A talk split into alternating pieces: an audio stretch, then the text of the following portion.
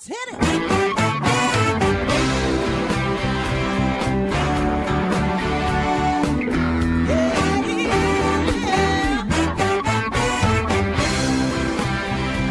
Well, hi everyone, and welcome to Alzheimer's Speaks Radio. I'm your host, Lori La Bey, and I'm so excited that you're joining us today. We are going to have a fascinating conversation as usual as we learn from people all around the world at all ages and stages of life. Stay tuned as we shift our dementia care from crisis to comfort. Here we go. What you think about?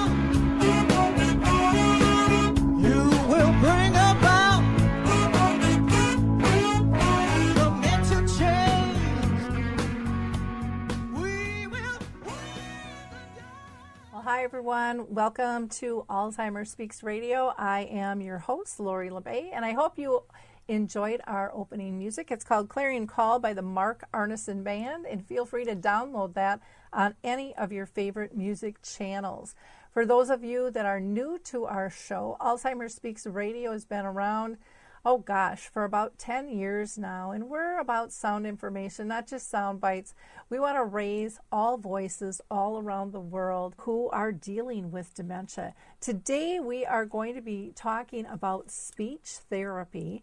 But before I do that, I just want to give a shout out to Artis Senior Living of Wilmette in Illinois. I'm going to be doing a caregiver survival camp which will be a virtual webinar Tuesday, March 23rd from 5:30 to 6:30 and anybody can register for that. Just uh, call 224 408 3152 or you can go to theartistway.com forward slash Wilmette events and find more information there. Also, want to shout out to the Memory Cafe directory if you're looking for a wonderful support group where both the person with dementia Cafe, their care directory.com and then, of course, Dementia Map, our global resource directory, which we just launched um, right before the new year. And I'm so proud of how that is growing. But there's lots of great information out there. And if you have a service product or tool and want to be part, um, please feel free to reach out to me for more information. And then CORO Health, I always like to mention, they're allowing people during COVID to still download two of their music apps, um, Music First and CORO Faith. And you can go ahead and um, just go to corohealth.com. That's C O R O health.com. And last, I want to invite you to Arthur's Memory Cafe. We do that the second and fourth Wednesday of each month at 1 o'clock, which is virtual. And again, you can reach out to me for more information on that. So let's get to our guest. I am thrilled to be talking today with Dr. Kelli A. Uitenham, and she is a nationally certified speech and language pathologist. She is the owner of Serenity Speech Therapy, which is a private telepractice company. And Dr. Uitenham is a medical speech and language pathologist who specializes not only in young adults but adults and geriatrics. She works on treating articulation, cognitive and swallowing and fluency, as well as voice deficits.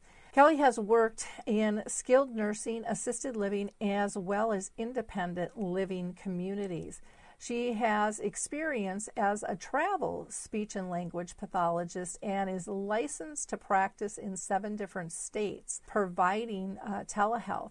She also has access to the SpeechEasy wearable device for persons who stutter, as well as Speak Out, which is a provider uh, that helps people with Parkinson's. So, Kelli, I am so excited to have you on the show today. I think this is a really important topic. So many people, I think, don't understand about speech therapy. So, again, thank you for taking time out of your day to be with us. Thank you so much. I'm honored to be here.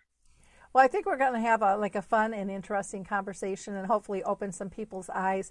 Now, before I started my line of questioning, I always like to ask every guest if they have been personally touched in their own family or circle of friends by dementia. Um, I have not experienced the personal touch of dementia um, with anybody in my immediate family, but um, I do end up forming a very strong connection with my um, patients. And so I do treat them like family. So it, I believe that it touches my heart in a very, very similar way. I love that, that you treat them like family and touches your heart. Because oh, I yes. think that's the main point of our our connections, the depth um, is what really matters. Why don't we start out with uh, telling our audience what the heck is speech therapy? Yes. I think so many people don't really, you know, they know the term and they like, well, okay, it has to do with my language, but they really don't know specifics. Yes, um, it's very common for when I was seeing um, patients in a skilled nursing facility or um, anytime in person, it's very common for um, patients to tell me, nothing's wrong with my speech. I don't need speech therapy. um, but speech therapy is um, a very vast profession. So a lot of times people can associate that with a pediatric speech therapist. I am a medical speech therapist, so I deal with adults. Um, speech language pathology is, I'm going to read the definition from ASHA um, a work to we work to prevent, assess, diagnose, and treat speech, language, social communication, cognitive communication, and swallowing disorders in children and adults. And it's the cognitive communication disorder part that um, often brings me to my patients who have dementia. And um, that can lead to swallowing disorders because, of course, swallowing um, is controlled by the brain. So we um, work with our patients in that regard. I always say that my scope of practice is um, here and here. And so I put my hand above my head because that encompasses the brain, and then um, mid chest level to um, to include voice and swallowing. Okay. And I think that, you know, the swallowing piece, so many people don't understand. And yet it is, it can become a big issue with many. In fact, I just had somebody from our memory cafe and they had to have a speech therapist um, do an evaluation of their loved one because she needed her medications either crushed or liquid and they wouldn't cover the cost unless it was prescribed and said no this is this is a physical thing she's not faking it and and so uh, there's so many of those things that that come up with people um, on that.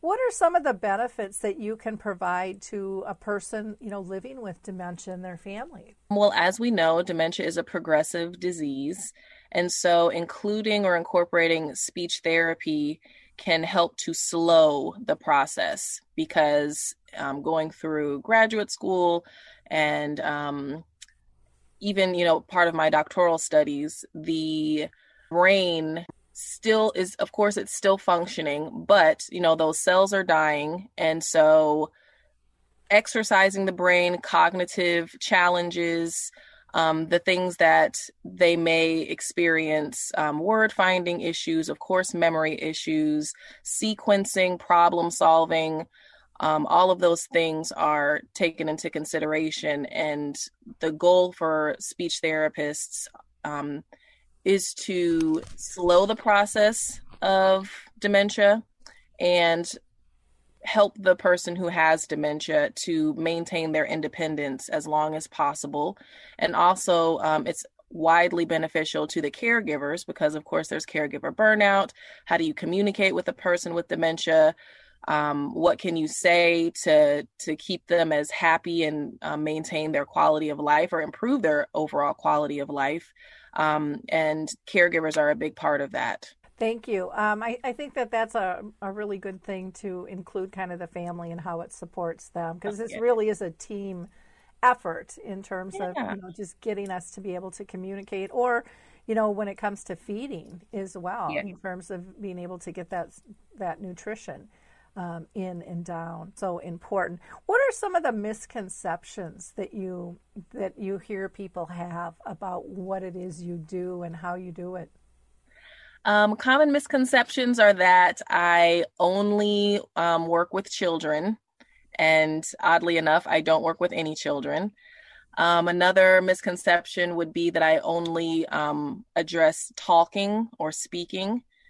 And um, I just think that a huge misconception is just the lack of knowledge. So they don't know that um, I address cognition, um, the way somebody thinks, word finding, if someone's having a tough time, like they know what they want to say, it's on the tip of their tongue.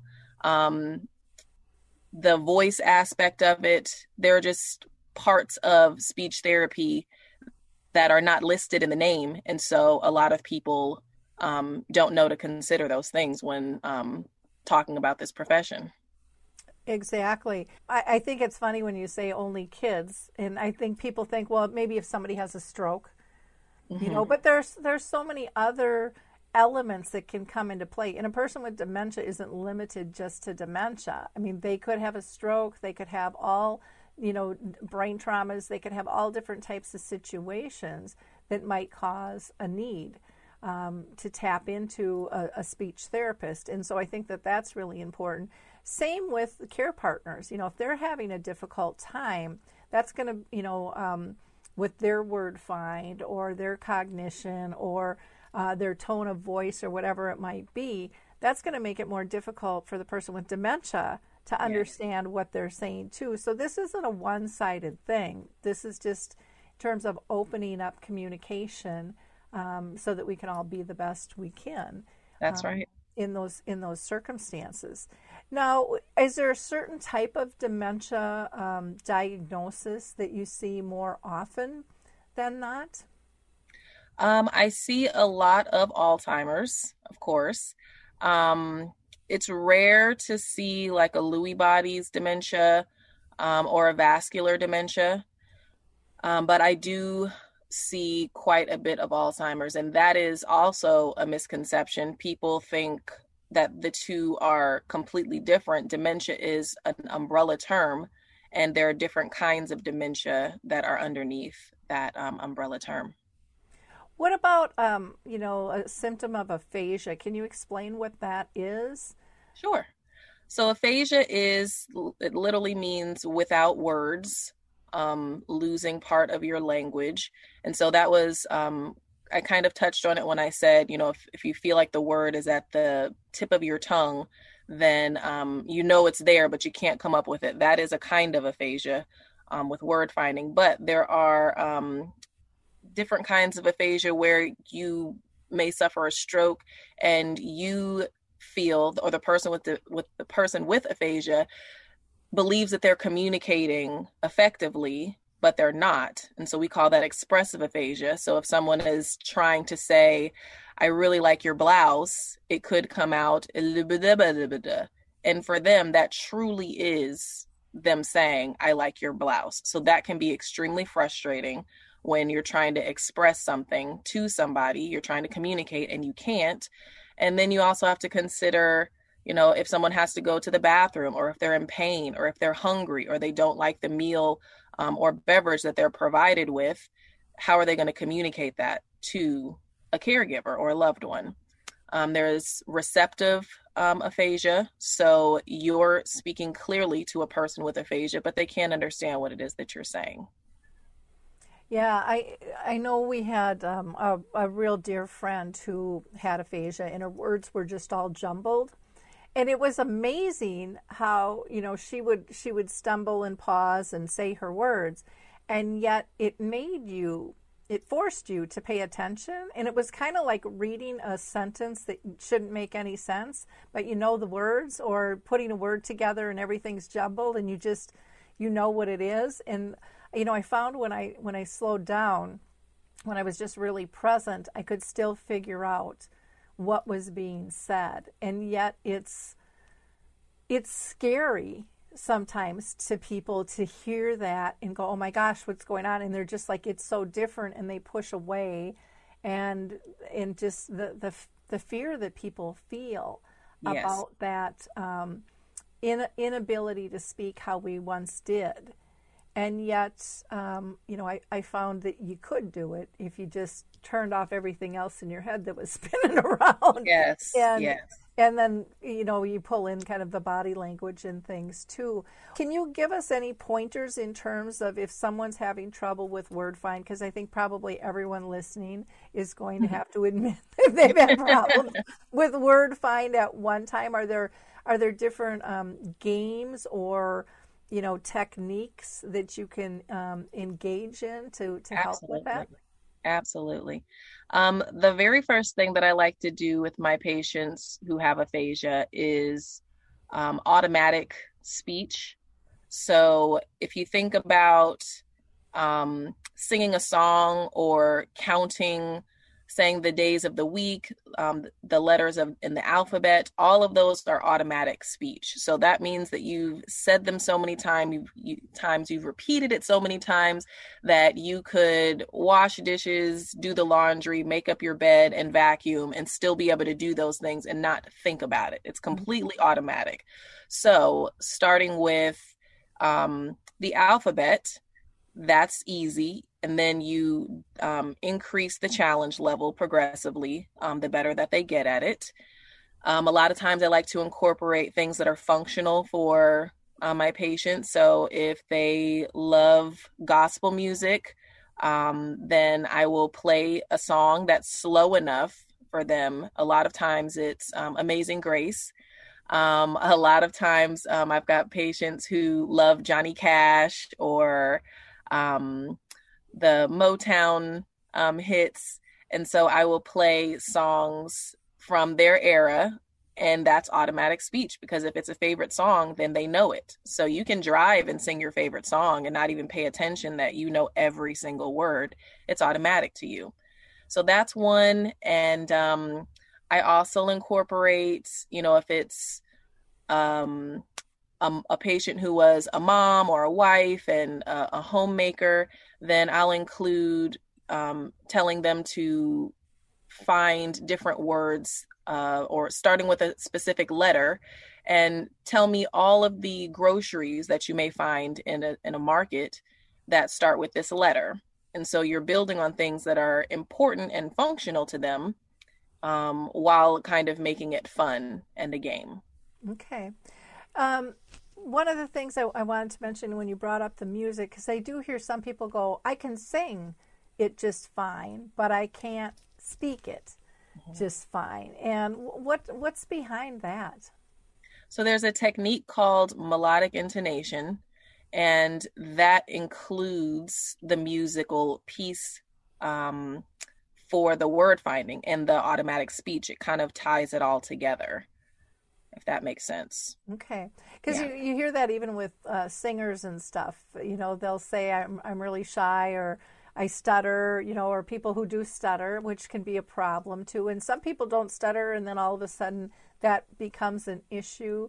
Um, and I would imagine that might be out of just self consciousness of am I going to make a mistake if I've got dementia, you know, and then there's more fear in that, and then sometimes I would imagine that makes you spin in a whole other whole other yeah. cycle. Do you do you find that at all? I have um, treated a patient who had um, dementia related stuttering, and um, that led me to discover the SpeechEasy, um, I am a SpeechEasy provider for, I'm, I'm in the Charlotte, North Carolina area, Charlotte and surrounding areas. The SpeechEasy is a device that you place in the ear. It's a wearable device, and it um, it uses the choral effect. And so, in persons who stutter, if you speak in tandem with them, like if you read um, um, along with them whether it's a story or a Bible verse or um, anything where you can read at the same time as them, that tricks the brain into thinking that it is um, that it doesn't need to stutter. And the of course the brain is a very complex um, piece of the body and constantly being studied, but the choral effect is something that works to significantly decrease and in some people stop stuttering. And um, the same thing works when you sing. Oh, interesting. I was yeah, I had gone on your website and I saw the speech easy, but I didn't really know what that what that yes. was. So w- when you say it's the the choral effect, does it uh, is it like playing their voice in their ear so that they don't yes. Okay. Yes. So it, the device actually looks like a, a tiny hearing aid. There are Uh-huh. there are four models, and um, they're pretty discreet. So you know, if you are wearing a hat or you have you know your hair down, then um, it's very difficult to see. But it uses the person's voice to echo what they're saying. Okay. And so it sounds like someone is speaking with them at the either at the exact same time or with a slight delay and the stuttering stops. Okay. Are there techniques in terms of when people are doing word find where, you know, maybe they had a large vocabulary and they can't do as many syllables to to tell them to, you know, maybe find a simpler word? Is that ever does that ever come into play? I like I said, I know nothing, so I'm my mind's just out there. Um so finding synonyms for words that were more complex and they want to use a less um, complex word. hmm I don't Um, know if I- that I don't know, I don't know if that would make it easier for them to speak or if that's adding more to the process of trying to spit something out, you know. Um, in in terms of someone who has a, a large vocabulary, I have worked with people who are like public speakers or um, held some sort of office, and um, you know they begin having an issue with word finding.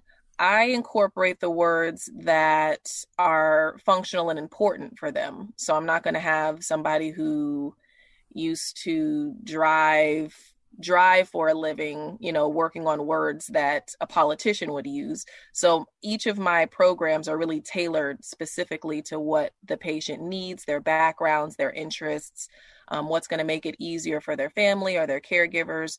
So if it were an issue of um, a more complex word versus a more simple word, I would want to know if that's what the patient wanted or if they want to continue to use the larger words. And if that's the case, then I would definitely create a plan and come up with activities um, where they would be able to hold on to that or rebuild or regain some of the things that they've lost. Okay, good to know. Um, I wanted to also touch on um, swallowing. Are there like physical exercises to get people to swallow, or Absolutely.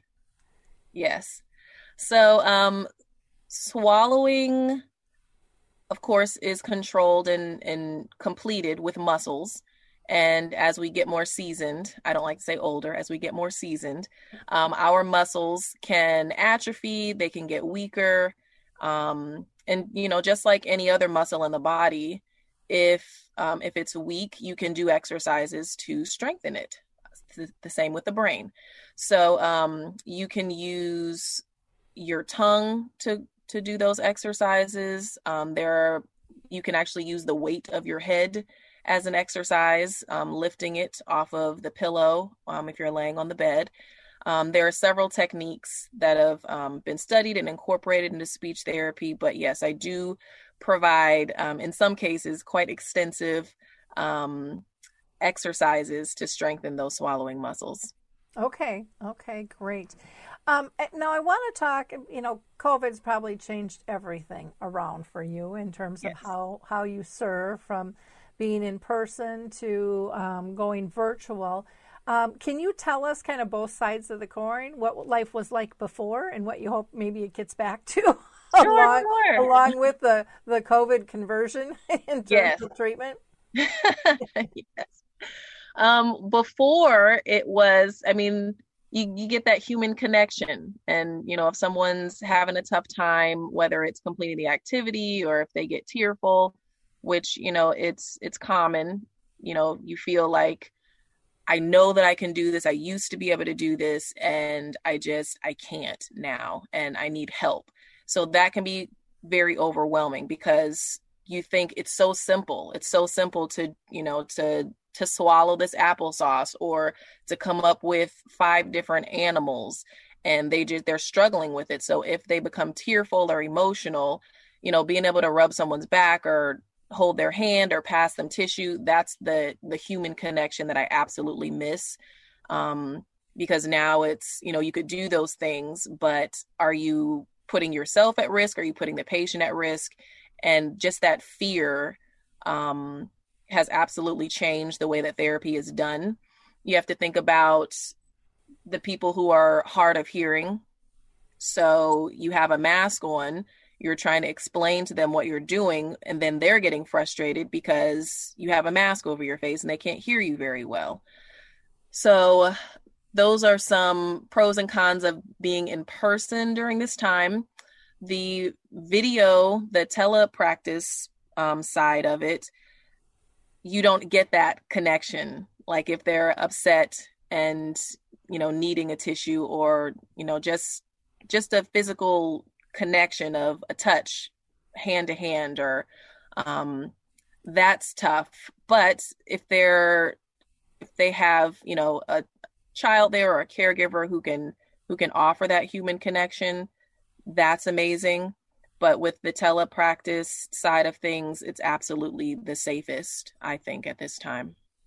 Yeah maybe you tell them to have a box of Kleenex, and then if they get teary and don't want to grab one, you can pass them one through, and right? They can pull one up, and, and maybe get them to laugh, you know, a little bit too. Right, right. I, I do do uh, virtual high fives, which I think um, helps to keep them engaged and, and excited, and give themselves a pat on the back for doing a great job. Well, that's good. That's good. What um, before COVID? Um, did people come to an office or do you go to their home or how, how did that work? So before COVID, I was um, I was still seeing people via tele because I have seven state licenses, and so I see people across the country. Um, to physically see people here in North Carolina, I would go into skilled nursing facilities, assisted living facilities, independent living facilities, and um, be in their home in their space and do therapy that way. But I've always done both. And so now I'm just only doing tele. Okay. Okay.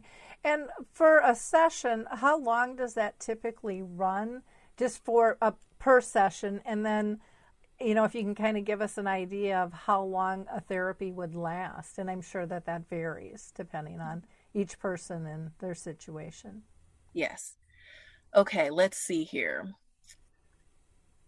therapy sessions again i tailor mine specifically to what the patient needs um, and really what they can do. So you know in when i was in person and in SNFs and alfs ilfs i would it really was based off of like what they could handle. So it could be any anywhere from 15 minutes to an hour so I always say I'm here to help, not to hurt or hinder. So if there's um, a patient who is just not having a great day, they may have been all night. They may have had an episode where they, you know, had a tough situation with a caregiver.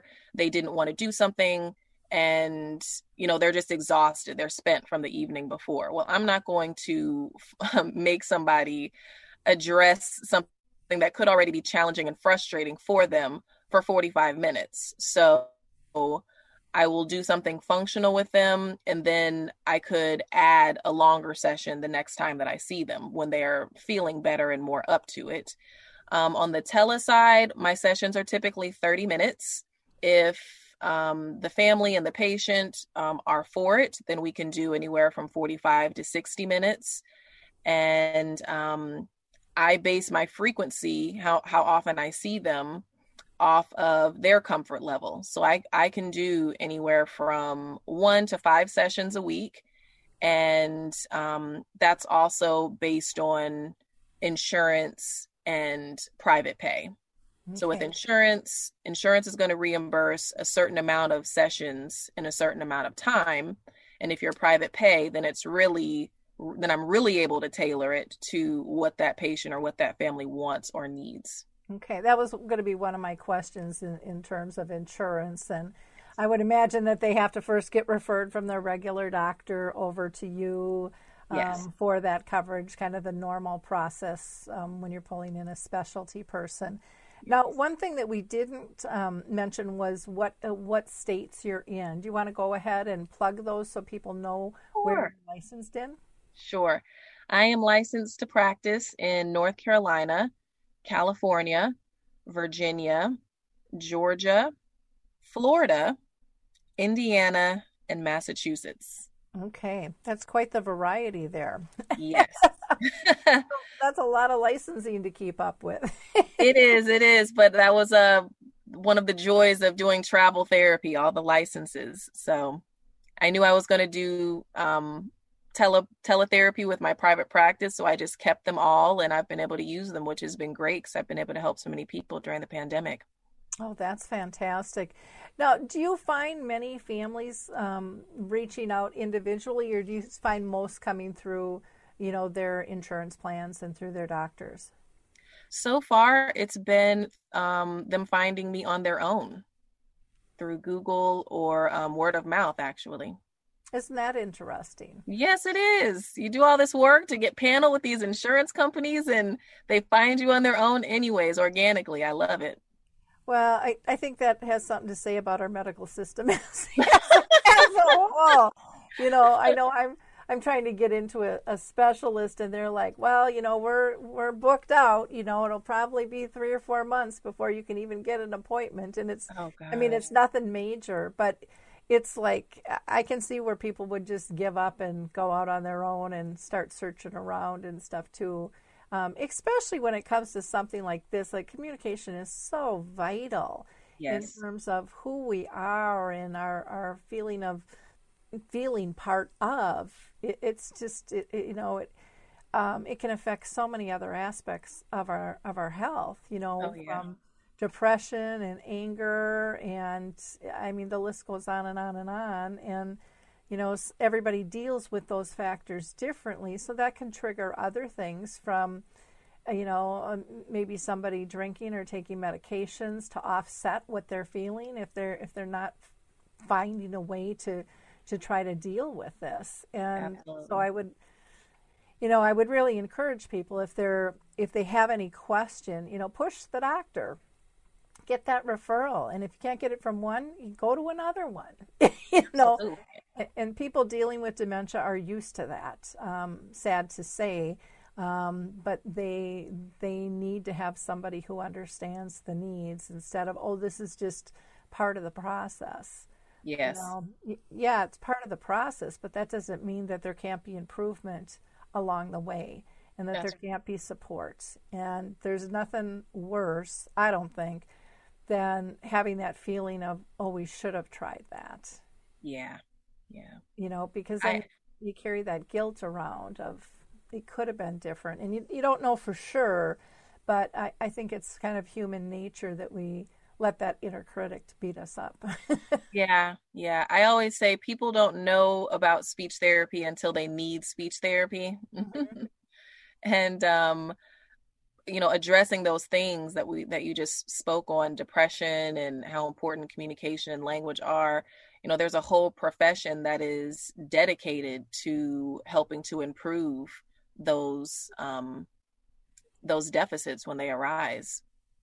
Well yeah the the self-confidence and and you know when you don't feel self-confident then a lot of times you self-isolate and pull back. And I mean, it, it can be a, a, nasty spiral. And then all of a sudden you're like, well, how do we get here? yeah, yeah. It's because nobody, I would, nobody wanted to address it, you know? Yeah. Um, and I would say for people who, um, who notice a change, you know, don't ignore it because, because, um, people with dementia, some of them are phenomenal maskers um, and that term to mask, it means that um, they're essentially covering up their deficits. So it could be them creating a joke about it, um, just trying to jump in or make light of whatever situation.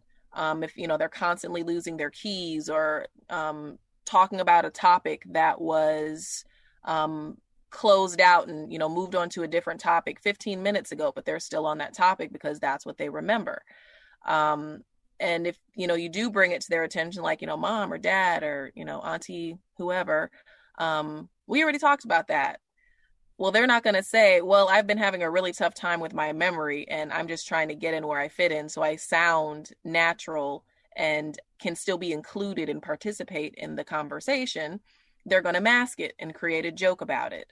So um, I would say just keep an eye out for loved ones if their behavior has changed in any way it's always better to be safe than sorry because I run into people who do say the, you know, should have or I didn't know. Um, so investigating and taking those things very seriously are very important. Yep. Well, and anytime there's a you know a, a, change, we should be noting that, and and we have to. I think sometimes I know even going to the doctor with my mom, who lived with her for 30 years. Sometimes you you can make a comment, you can say it, but it's it's also in how we say it and the urgency we put behind it in terms yes. of what we're seeing. And I know as a care partner, sometimes we don't want to see it. We're doing our homework and we're saying it, but we don't we don't really want to go down that path either because we're uncomfortable with it. And so it's scary. Yeah. Yeah. So we all have to get um, get better at that um, for sure. I wanted to ask in terms of uh, your um, telehealth sessions. What kind of response are you getting from uh, both a person, let's say, with dementia and just patients in general, um, in terms of how they're how they're feeling in terms of dealing with the technology? They love it. Actually, they don't have to um, deal with traffic. They don't have to worry about the weather.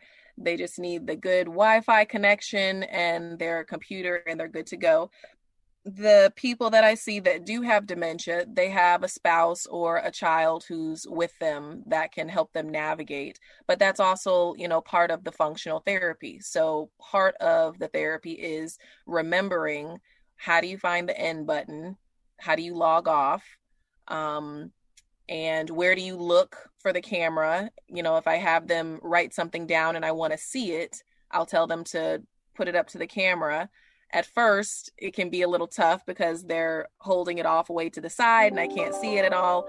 But um, they they have assistance. There there is assistance typically with um, those who are in later stage dementia and require that assistance. And I will just add, a lot of people with with no dementia at all have issues with holding stuff up to the camera as well.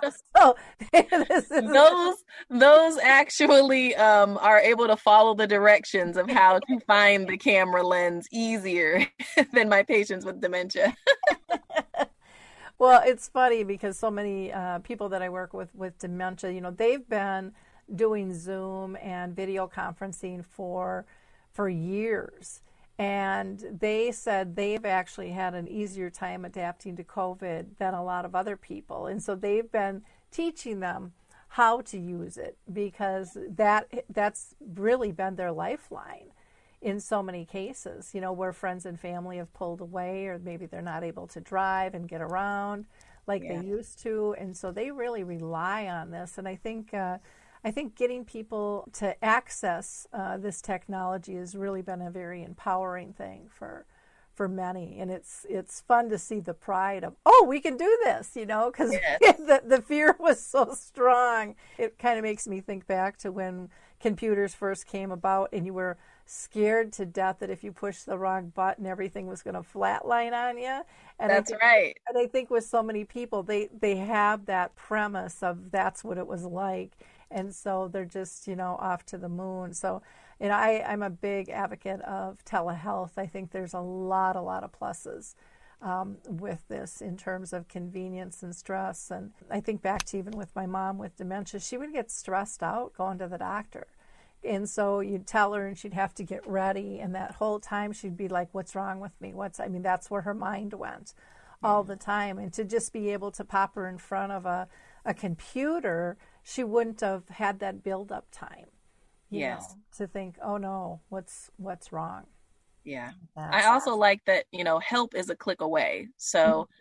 With my patients, it's, you know, you can contact me if you have a question or if you're concerned or if you need to change your appointment or, you know, it's just it's so convenient and it's so instant. You know, this is very much a time of instant you know gratification we've got amazon prime and you want something it can be at your door tomorrow you don't have to leave the house and so you know now speech therapy can be brought into um, the homes of people who need it um, instantly and i love that yeah, that's that's absolutely fantastic. Well, first I wanted to thank you too because you are part of our Dementia Map global resource, which I just think is so cool because I think oh, you know our goal is to bring all different types of resources to people. And I think sometimes there are things that people don't even know that could help. And and so I'm I'm thrilled that you're you're part of that with us. But how can people get in touch with you? What's the best mode? They can always visit my website, which is www.serenityspeechtherapy.com. And my phone number is there. They can reach out to me through the contact um, links at the bottom of each of the pages.